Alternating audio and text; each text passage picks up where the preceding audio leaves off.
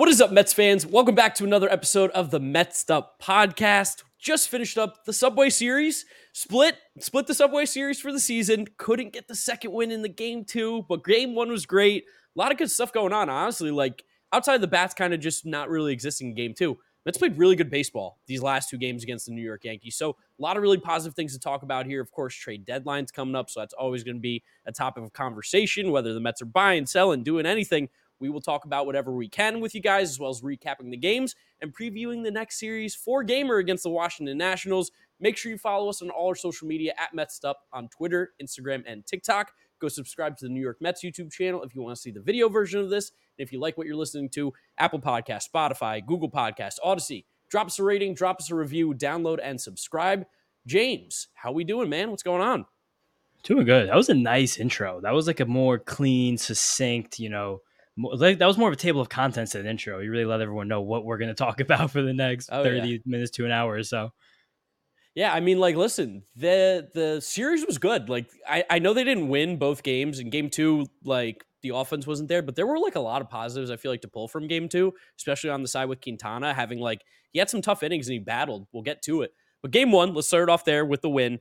I was in attendance at Yankee Stadium. Always fun at Yankee Stadium because let me just go on like a little rant about getting to Yankee Stadium. First off, the four five six line is the is the worst line in in Manhattan. I hate it. It's absolute. It's always packed, especially the four train. The four train is always packed. It's an express that only runs like every 12 minutes. So it's unlike the seven line that's just ripping seven trains through every two, three minutes. You're at Queensboro Plaza, you're waiting. You're never waiting more than two or three minutes. You miss the four train, you got a good 12 minute wait to get on a packed subway. It's friggin' hot in there. It's super hot. And then the when you get to Yankee Stadium, which is just the absolute worst, the the track, what is it called? The station. That's what they're called. The mm-hmm. station mm-hmm. is tiny and there's one stairwell to go down from that station down to the street level and it's coming from a packed car. It's like nobody thought. Nobody used their brain at all when they designed this stadium and where it should go. I I hated that. It got me mad. There was just nonsense on the train as well. I, it was I hated it.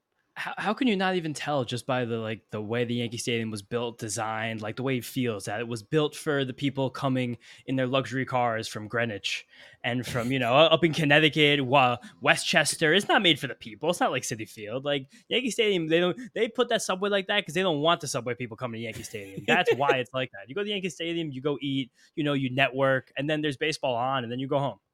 I will say uh, they do kill it before the game with Billy's and Stan's. It's awesome. Like I, I, can't wait for Citi Field to start getting more and more bars around. We have the K Corner, we have Ebbs right now, but those places like those are real, like down to earth. Like you're watching, you're talking baseball, good music kind of thing. Can't wait for that to build around uh, Citi Field as well in the upcoming years, hopefully. So that's fun. But then getting into the stadium, this is a whole nother debacle. For a stadium, you, you, would think like I guess maybe the Yankees don't sell out as much as they like to think because you would you they have no clue no clue how to get people into the stadium at all. Any gate you go to, you're waiting online for 15, 20 minutes. I mean, it's only what, like 10,000 more people than Citi Field. You'd think that they have no clue bottlenecking. There's the way that security works is out of control. We were online for like 20 minutes to get into the stadium 10 minutes before the game was starting. Like that just shouldn't happen. That's insane. I've never seen a line like that at any other stadium in the world. In the world. I'm a world traveler. I've been to games in England. Never been like that before. No, I mean the Citi Field Usher is salt of the earth and very efficient. Everyone knows their so job. Everyone efficient. knows what they're doing. Gets everybody in, in a timely fashion. There, there even a few years ago. I remember, like years, years ago, there were like those long lines sometimes outside of Citi Field for the sellouts. But last year, especially, hasn't hasn't been like that as much. As much, you know. We're not. We, you know, it's a little different now. But Yankee Stadium, every single time you go to that place, it's a complete just mess to get in there. Every single time. Absolute every single time. mess.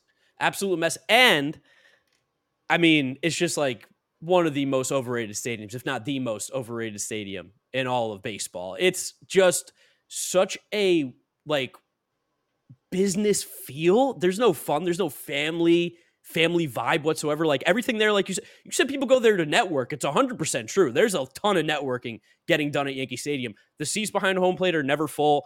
They were reporting that it was a sellout, maybe by ticket sales before the game. But I can tell you right now, me and Ernie, we had tickets in 406 or 306 right field, first row. I went down to go get a steak sandwich. I found a, a, section 128, 129, eight rows completely empty, completely empty. I called Ernie. I said, Hey, we're at Yankee Stadium. We're moving down. We're sitting here.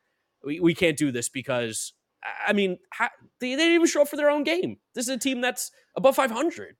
I'm not lying when I say the things I say. Like I am, I'm passionate about how awful Yankee Stadium is, and I don't even think it's overrated anymore because I feel like it's really spread around. The Yankee Stadium is just like not that good of a ballpark. It's really good if you're like in a luxury section or you're in the Legends suites. Like those things are incredible there. Like eating eating high class sushi at a baseball game is sick. I can't you can't you can't get me We wrong. Citi Field food. sushi They is really good, good too. food. Citi Field sushi is great, but the, the sushi in Yankee Stadium is and it's nuts. Like it's also it's very different. Like Citi Field sushi, everyone can get it. Yankee Stadium, it's only for the very select few, the elites. I know Vito just- was uh, making fun of it before, but I, I had Benihana in the stadium. It was fantastic. A little steak, a little rice, and it was like twenty dollars. I, I was full. I was completely full. It was great.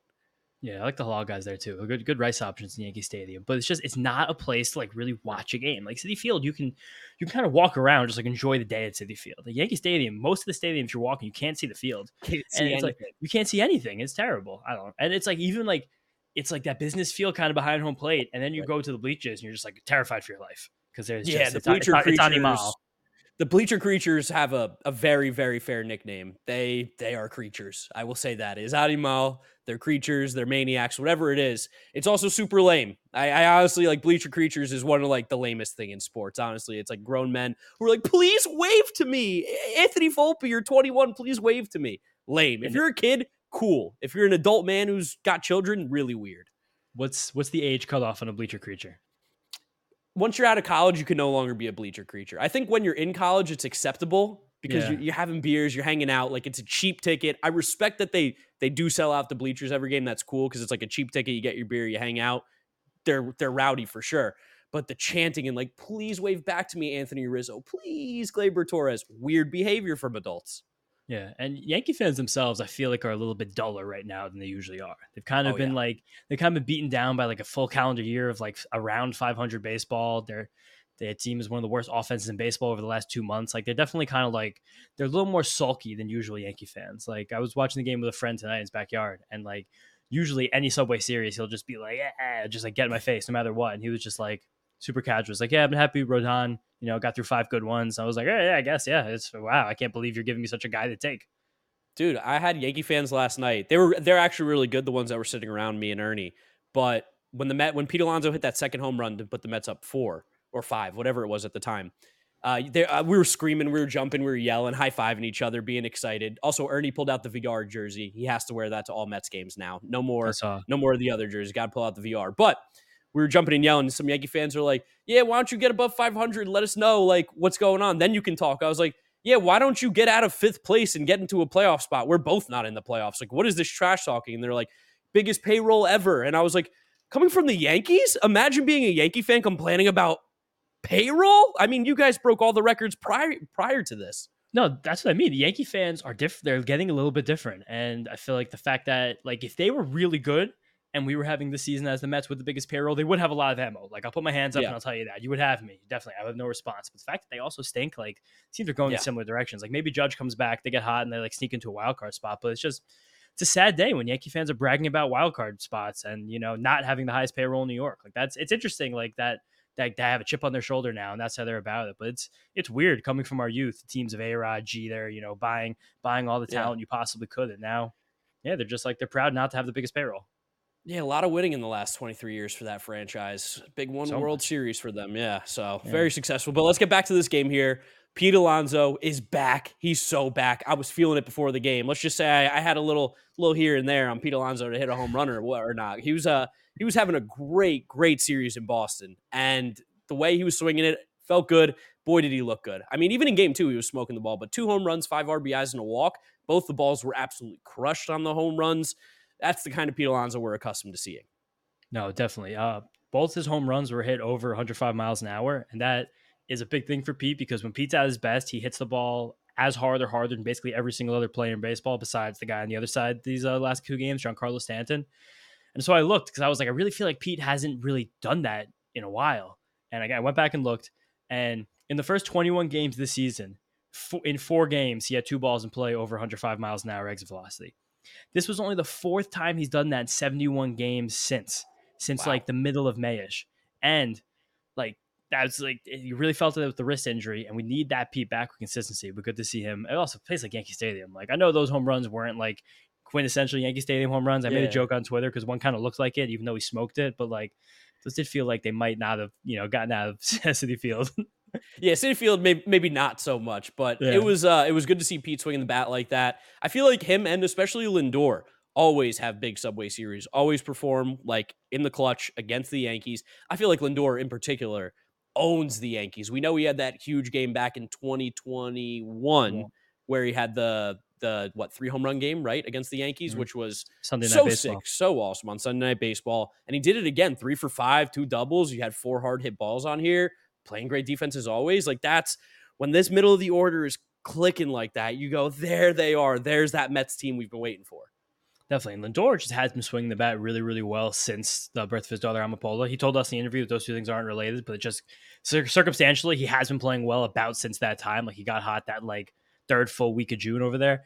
And he's got 900 OPS like since since Amapola. He's got that was six home runs yesterday. He also two bases last night. Give him 10 steals in 30 games. Like he's just filling up the stat sheet left and right. For all my fantasy baseball players out there, he's a top 25 player in like pure fantasy baseball rotisserie value.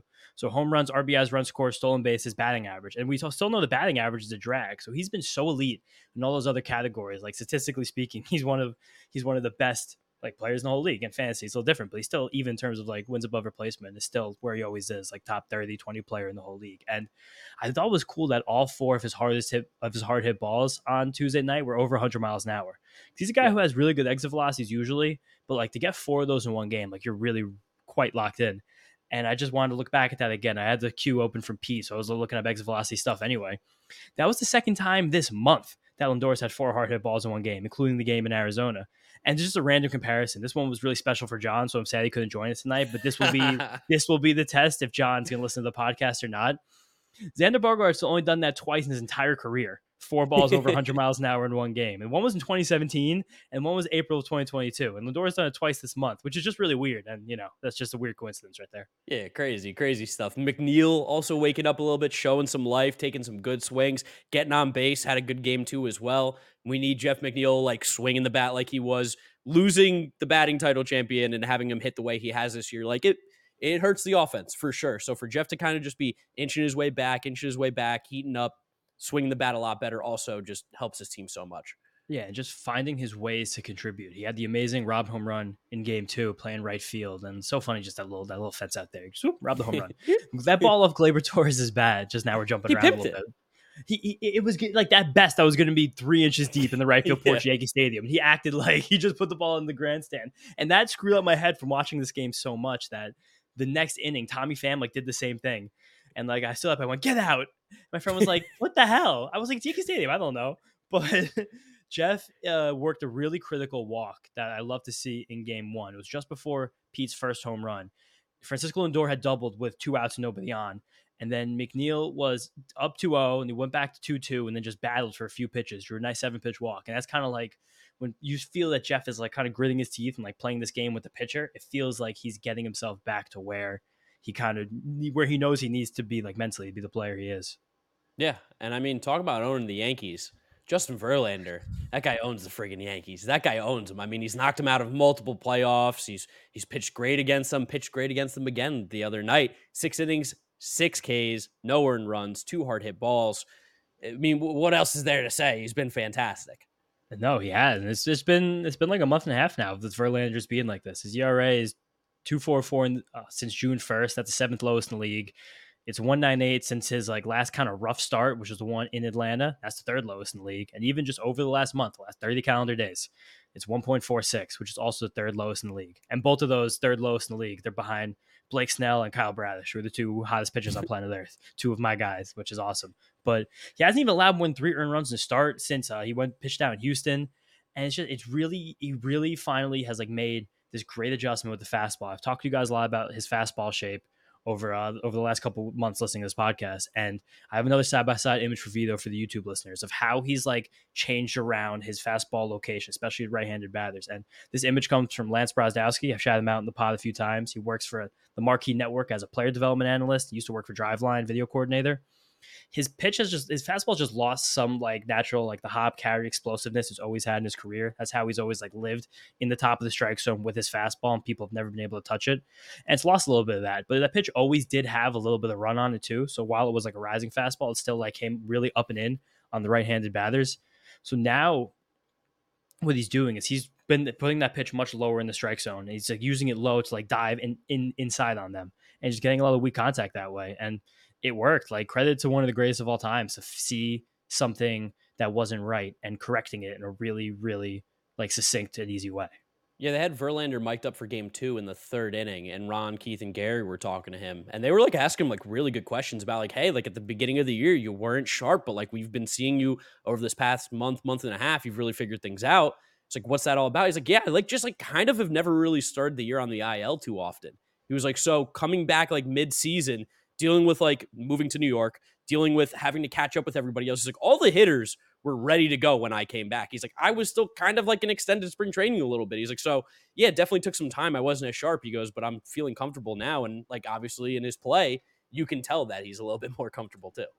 Yeah, and it's very obvious on the mound. He just he once again looks like Justin Verlander used to, where he's very in control on the mound. He's overpowering hitters. He's mixing in more breaking balls than he has in the past, and they're working really well. And it's pleasure to watch. He him him getting together like this has really helped his team straighten out over the last like four weeks or so.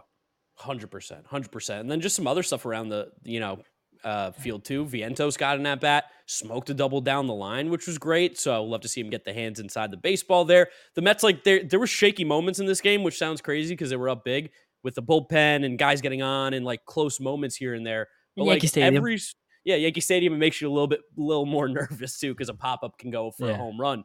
But like everybody kind of just stepped up when we really, really needed it. Hartwig, Robertson slammed the door. Like we ended up getting a very clean win here, which felt really, really good. And let me tell you, there might not be a better feeling during the regular season than being in Yankee Stadium and seeing those Yankees fans leave in the seventh and eighth inning with their heads down, sad, cursing out the manager, cursing out the GM, cursing out the ownership. All that stuff brings a huge, huge smile to my face. And cherry on top, I met Big Time Tommy. Yeah, take it easy. That take I was, easy. I was very jealous when I saw that picture. We walked out of the stadium and I see him. Grant, he's a Yankees fan, so it's he's nobody's perfect, right? I mean, come on. No, and but, I mean, of, of course, he's a Yankees fan. Yeah, he's got his Yankees Cadillac parked outside. It's the they, old they school get, way.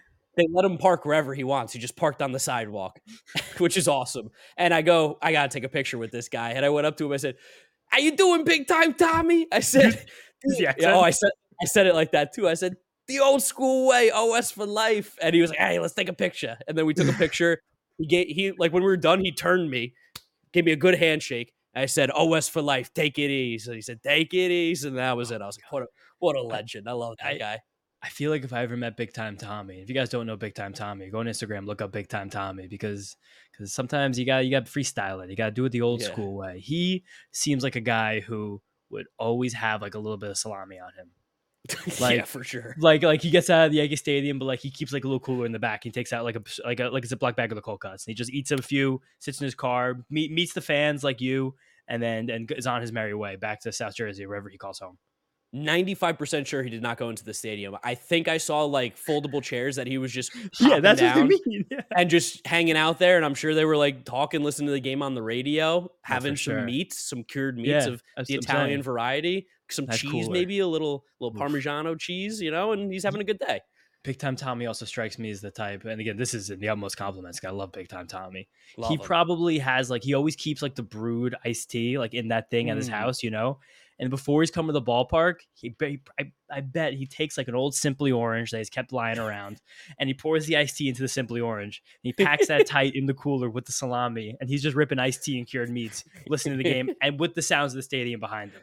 Oh, 100%. 100%. He's a total vibe. Really was just the perfect way to end a great night watching the Mets beat down on the Yankees, which was just so much, so much fun.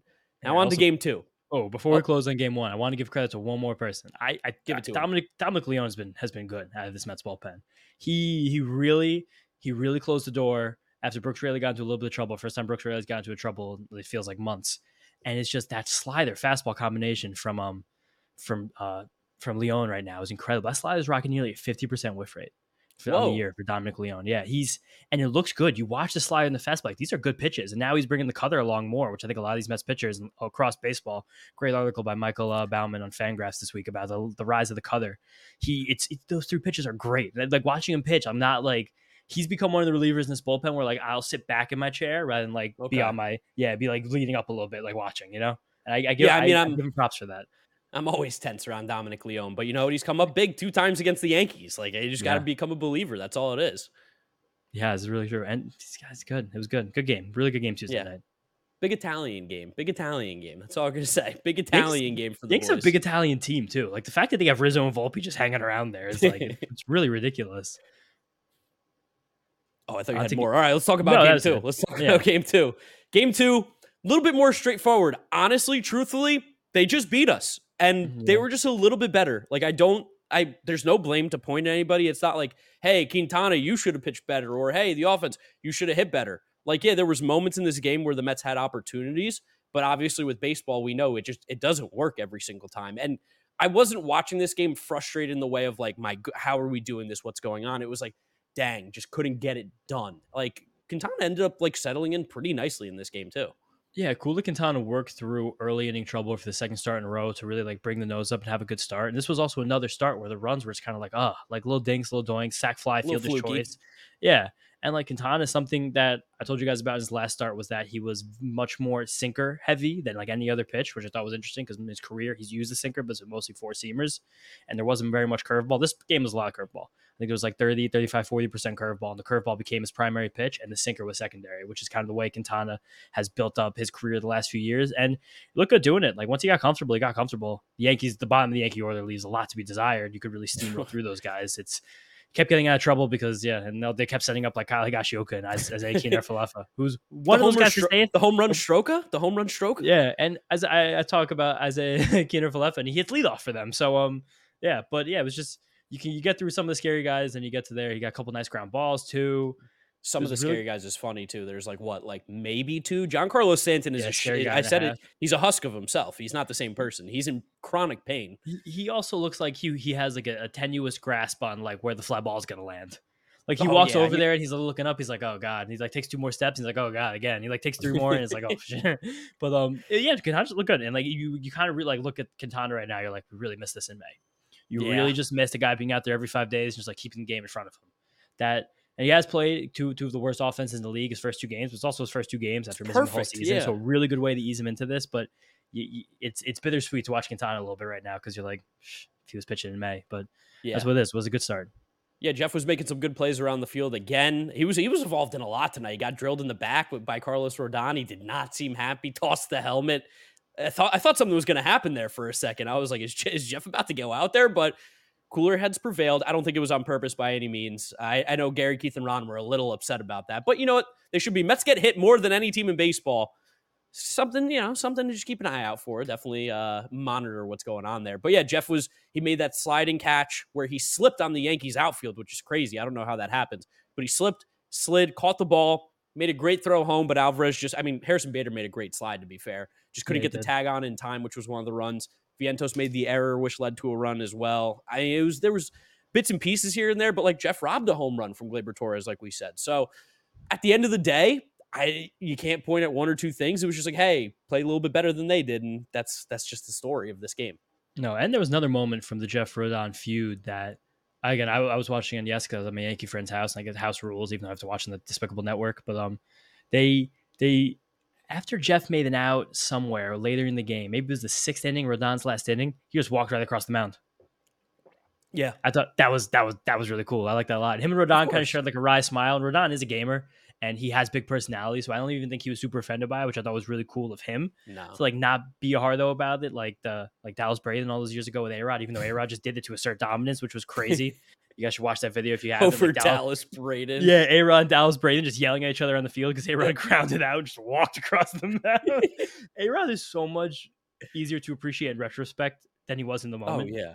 Oh, it's of unbelievable. Course. I hated his guts every single second he was a Major League Baseball player. But now I'm like, this guy was the king of comedy, even even though even even though he fired me. But however, nevertheless, it was it was nice to see that moment. That was like a little bit of old old school baseballism back in this. And Rodon is like an old school guy. And I, I kind of I, am sorry for Yankee fans that they freaked out on him over like two or three starts because he's going to be one of the better pitchers in be baseball. I feel like over the second half. Yeah, he could be actually the lightning rod that drags them to the playoffs. For being quite honest, but and their only chance to beat any of these American League teams in a playoff series is Carlos Rodon. They were like, Yeah. get him out of here. He doesn't like this being here. He rolled up the patch too, which Yo, was, was like pretty cool. that was crazy. He had the chest hair going. Like he was like basically an honorary Italian for this game.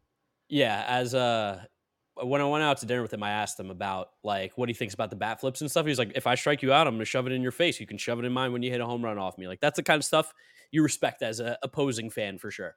Yeah, and that, that's a good attitude to have. And I feel like as like as baseball keeps gr- growing and like these more younger players come in, more older players leave, like that's kind of going to be the most Hardoist mentality. I feel like, or that's going to be like what becomes like the 80th percentile of Hardos rather than like the 60th percentile of Hardos. That's going to just make this game a lot more fun. But that was that was kind of it for this game. This was again, this was pretty pretty cut and dry. Um, I, I also will say this, Mets fans, like I know Trevor Gotts had some really bad outings, but like looked pretty good tonight. There's a lot of Yeah. movement in those fastballs, the four seamer and the cutter and the sinker. He's really just a fastball guy, but all three of them move in different directions. I could see a way that that winds up okay. It's been bad so far, Yeah. but yeah, him and Drew Smith pitched two innings. Like they two walks, no hard hit balls. It was that was pretty clean after that. And the Yankee bullpen we talked about. oof, Is good. those guys, those guys can really do some things. Tommy Kahnle, Wandy Peralta, those, those pitches move. They move. The magic the magic wandy. Yeah, Magic Wandy and your boy Tommy Kahnle with the, the, the when you see the 90 mile an hour changeup, it's like really takes you back. Like you're like, wow, that is seems really hard to hit. During the All Star break, got a couple Discord calls from Tommy Kahnle trying to play some games late at night, which is so funny to say out loud. He's a real character, good guy. Again, wish he wasn't on the Yankees because then I could really root for him. But you know, it's, it is what it is. At the end of the day, Mets are still seven and a half out of the wild card. Obviously, the trade deadline's coming up. We're under a week away from that. August first is the trade deadline. We're we don't know anything. We're not going to talk about rumors or anything like that on the podcast. You guys know the drill. But I will say, all the players that have been asked on the Mets side about being mm-hmm. traded or the possibility of it, every single one of them is very much like, no, I came here. I want to get I want to get a job done here. I want to be a Met. I want to stay in New York. Mark Canha was like, please, no, like don't don't get rid of me. Like I I love it here. Do you see how much? Did you see the food I go and eat? Like if you send me to Cincinnati, I'm gonna have to get Skyline chili. Like what's the deal there? But uh, it's good to see these guys want to be here still, of course. You picked like the only trade deadline buyer who doesn't need an outfielder in the Cincinnati Reds. They have like they're like five deep out there right now. But Skyline Yeah. chili's low hanging fruit. I know it is. You might as well take a shot at it. But it is it isn't just again, use the word again, one of our favorite words in this podcast, bittersweet, that um we hear these guys talking, they're like, yeah, because everyone signed on this team for a reason. These they their real World Series aspirations in April. Feels like a long time ago now, but that was it. And now we're in the precipice of probably some of these guys possibly being a different team. Yeah, we heard Steve Cohen talk about it, like when he had the little press conference. He's like, "Hey, listen, like we're going to evaluate and do what's best for the team, like this year, next year, moving forward. Like we got to we got to think about a big picture here. So we'll we'll keep you guys posted on whatever happens. Of course, we will probably be pretty active during the trade deadline. If there's anything to talk about, we will be a place you can come listen. So make sure you keep an eye out for that. Let's go ahead and get to the estimate because, of course, we had one this past series, and that was how many Yankee Stadium home runs there would be. Essentially, there was zero. And I said one, you said three. So another win for me. John has still not gotten back to us about Boston. So we have Yeah. absolutely no clue what's going on there. But I don't think you've won one in quite some time here. It's been a minute. No, I'm pretty sure I won the Dodgers one, the first one out of the break. The total Oh, you bases by really? leadoff hitters. Yeah, I, I smashed. I smashed that one. Okay, okay, all right. Yeah, Then I you got one on the board Actually, there. come on, hey, it's I, not. I think I have like three on you still though right now. no. There was the Dodgers series, and then we can name all the series. There was this Yankee series. There was a Red Sox series. There was the White White, Sox. Sox. in between. I don't remember who won White Sox. I might have won White Sox too, honestly. No, I won White Sox because DJ Stewart home run. Oh yeah, longest home run. Okay, so it's not that crazy. And I think I probably Right. won the Boston one because I had the under, and it didn't seem like there were that many monster shots. We'll see. We'll see. Yeah, John but will have to count yeah. that up. In August, when John gets back to us with that, which I'm just I'm saying that because it's going to be very soon. But I know we're going to do one series in July still. Damn, I almost got him. But Almost got him. Almost got him, but yeah, I'm, I'm on a cold streak with estimate, but I, I we'll, we'll get back. We're fine. I, I, I John a has- every time. You know, you do. I mean, we're we're hot and cold on this, both of us. So John texted me, texted us. The estimate for this one is total pitchers used in a four game series because we do have a four game series coming up against the Nationals. Probably going to be a lot of pitching used. Probably going to be a lot. Just like anytime there's a four game series, all hands on deck. As always, you're going to be using some guys in some different situations than they're used to. I'm just trying to think about like what's the average amount of pitchers that just gets used in a game anyway. That like, where do we go with this number here, James? No, you got I'm, doing, I'm just doing mental math right now. yeah, I'm I'm just ta- I'm taking a look at some box scores here. All right, I'm Mhm. gonna say, yeah, I've got my number. ready? Wait, hold on. Give me give me two seconds. Yeah, I, I feel good about it. Series, two teams, eight. I'm reading. I'm reading the numbers. Ooh, total pitchers used is it's not like if you use Trevor Gott twice, that only counts once. That counts as twice, correct? No, I think it's every pitcher that appears in every game. Okay. So that- it's, it's there's a no on it. cumulative number. Yeah, yeah. It's not. It's not like if Trevor Gott's used, he, he doesn't count anymore. Cool. You know? Yeah, I got it. Yeah. Okay, I got I like how your brain went to Trevor Gott. Give me one more second. So. Yeah, I'll give you one more second. I'll uh That's what else can I talk about? That's for for fun here. Uh ooh, good podcasting. me too. No, it's James James making I got it. I got it. You got your number? All right, ready? yeah, I'm gonna still write it down for the people on YouTube. Okay. Three, two, one, 32. 34. Ooh, 30. Ooh, I- we got to pull that down. You said for the Oh, people on. YouTube. You don't even Yeah. show them. Yeah. There we go. 34. 34 versus 32. I want it So, to be. uh, I Mark, want it to be under you. Damn. Mark with 32, James with 34. You want to know where I did? I said eight What? pitchers a game, four games. That's where I went. Yeah, I did that, and I gave a little juice on top, just in case we get Mm, like little a juice. like yeah, just in case someone gets someone some national, we knock them out like the second inning. Which uh Nationals are playing like some okay baseball. like they're they're they're an okay team. They're not nearly as bad as I think we thought they were, which Mm-mm. is funny because you tried to tell me they were horrible. I, Boy, I mean, hey, look foolish. no, yeah, hand up to me. I really thought they were gonna have like uh like a historically bad season, like something like some of these other historically bad teams are doing, and we haven't seen We'll them. be saying what the trade deadline is going to make them really bad though, because they're going to lose Jamer Candelario, who's been like one of their best hitters clearly this year. my boy. But uh, they we haven't even seen them in like very long time. May fifteenth was the last time we had a game against Nationals. Whoa. That was that four game set we played in Washington. So a lot of things have changed with this team. Number one thing that has changed is that um, CJ Abrams is kind of good now. Like he's a good Mhm. baseball player. It just happened, and now he is good. And that's going to be something. Before we really start to break it down, I'll give you guys the pitching matchups on Thursday. Seven, all seven ten games Thursday, Friday, Saturday, and one forty on Sunday. Very very classic series right here. No no no no, funny business. No curveballs. Kodai Senga versus Josiah Gray, who's also just good now. That's a new thing.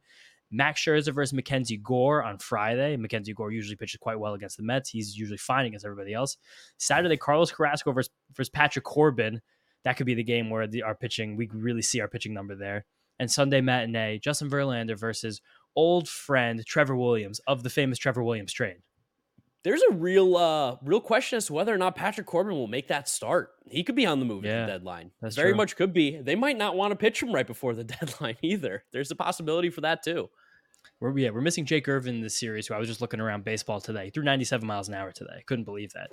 Yeah, Jake right? Irvin? Jake Irvin threw 97. So maybe the Nationals are learning. Maybe they're doing something right that is is happening to them. But they, I don't know. They they they they're an interesting team. They really don't strike out ever, which is like kind of a funny thing. They also don't barrel the ball. They swing a bunch. They don't like walk as much as many of the other teams. They they just go out there and play some ball. They kind of like put They the do. pressure on you. They have a lot of contact hitters. CJ is becoming a high contact guy.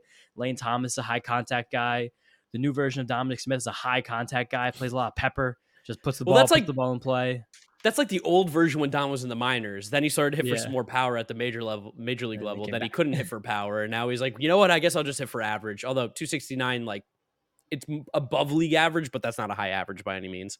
No, it's not. It's, just, it's pepper. It's a lot of pepper. Lane, I, I mentioned Lane Thomas. He's having like one of those like sneaky seasons where so you're gonna look at like Wayne's Lane Thomas's page one day when he's on the immaculate grid in like five years and be like, "Whoa, Lane Thomas had a crazy 2030 2023." and like, I don't know how that happened, but Like, where did that come from? yeah, they're just they're a pesky, pesky little team. They're they're not bad. They're gonna play decent ball. Their starting rotation has been a lot better this year, which is the main reason why they've gotten good. Josiah Gray is kind of like doing something similar that is how like Mitch Keller has gotten good, where he's just like has a lot of pitches right now. He's always really struggled with his fastball. It was a pitch that could be hit. He's also a smaller guy and a converted shortstop, so pitching is still something that's like relatively new to him. So crazy that he's mixing in, you know, five like five six pitches and every time he goes on the mound, but he just kind of leans on. I believe it's his curveball. I'm double checking right now. Yeah, it's his curveball and his slider. Both actually quite good pitches. And he's mixing in a new sweeper this year. It's been good, not used that much, but his fastball's always been something that's gotten cracked. As he's gotten better with all these pitches, he's kind of brought the fastball down a little bit, let the off speeds and secondaries play up, and he's a good pitcher. He's having a good little game. He's in the All Star game too, and good. I like I like Josiah Gray. It's nice. It's nice to see him succeed. Good story. You were talking about CJ Abrams as well. Since June 13th, which is an arbitrary day, but this is the hot the hot streak for him. He is hitting 307 with a 350 on base, 504 slugging, 854 OPS, four homers, nine doubles, two triples, 11 RBIs, and 14 stolen bases in 34 games. He has had a run of it. Uh, so I picked him up in fantasy baseball because I was like, oh, he's available. Got to pick up CJ Abrams. Hope he has a terrible series against the Mets. That would make me very happy. But he's been playing good ball. And we also know that he loves to hit against the Mets too. His like only home runs of the year came against the Mets at one point. Yeah, he was a Met killer that that series in uh, May when things were starting to feel kind of bleak. But even just I mentioned Lane Thomas before. He's in 290 with a 120 WRC plus, 16 homers, 12 steals, 68 runs scored top of this lineup. And my boy Jeimer Candelario, just the metronome. Three out of four years with a 120 WRC plus as of right now. Just saying. Just I'm just throwing it out there. Your boy, but you've pronounced his name different to me every single time you've ever say it, said it. There yeah, you said the time. Yeah. Jamer, Jamer, Jamer Candelario. It's, It's like Jamer. James, James. That's why I love him so much. Yeah, but just a good ball player, and he will probably be on the move for probably uh, contenders. Anyone who needs a corner infield, he could play third, he could play first. Good baseball player. Joey Baseball also. Joey Meneses still in the Feels middle like he- order. Jamer Candelario, you are a New York Yankee. That's my prediction. Speaking of trades that Mets fans might not be able to live down, the trade that went down Wednesday evening. Oh yeah, let's just talk It's- about that for two minutes. Yeah, we maybe even three or four because there that, that's a trade where there are basically no winners and the only losers are potentially Mets fans. Where Amed Rosario was sent from Cleveland to LA, who took back Noah Syndergaard. That was just like Crazy. how how could this happen? It's also funny because those guys are switching. Dodgers get everything out of every guy. Like imagine Yeah. they can actually unlock Rosario's power. No. I mean, imagine. I mean, just like and like, Cle- like, Cleveland's been so good with their pitching development every single year. Like imagine if they can actually get Syndergaard back to being good. Like No. imagine if this trade happens like this. Like really, if you are a fan of like 28 other teams in the league, you don't care at all. It's a big nothing pizza right there. Like Nothing pizza. who It's- it's cares? two players who've been abysmal going on 24 calendar months right now, and every Mets fan's just like, oh no, like please don't, don't let this happen. is. Not Here now. It This is. isn't what I need in August. I don't. I don't need Amed Rosario hitting four home runs in August. I can't. I can't Yeah. do it. My mind can't take it. Especially if the Dodgers are making a postseason run. Can't handle that. Can't. He might become the starting shortstop if things pan out. We were talking about Miguel Rojas last night in texts. Who cares now? It might be a This better is what happened. Rosario's. this is how they got me. But Oh yeah, I mean, God. that's that's pretty much all we got to talk about here on this episode, guys. Thank you so much for listening, hanging out, watching with us. We appreciate you. Make sure you follow us on all our social media at MetsUp on Twitter, Instagram, and TikTok. Subscribe to the New York Mets YouTube channel so you can go see the video version of this. And if you're listening to us, Apple Podcasts, Spotify, Google Podcasts, Audacy, drop us a rating, drop us a review, download, and subscribe. Follow James on Twitter at James underscore Shiano. and me, Giraffe Neck, Giraffe Neck Mark with a C, down below our faces on the YouTube video. Thank you guys for listening. Thank you for watching, and we'll catch you on the next episode of the Mets Up Podcast. Peace out. Peace out. See you guys next time.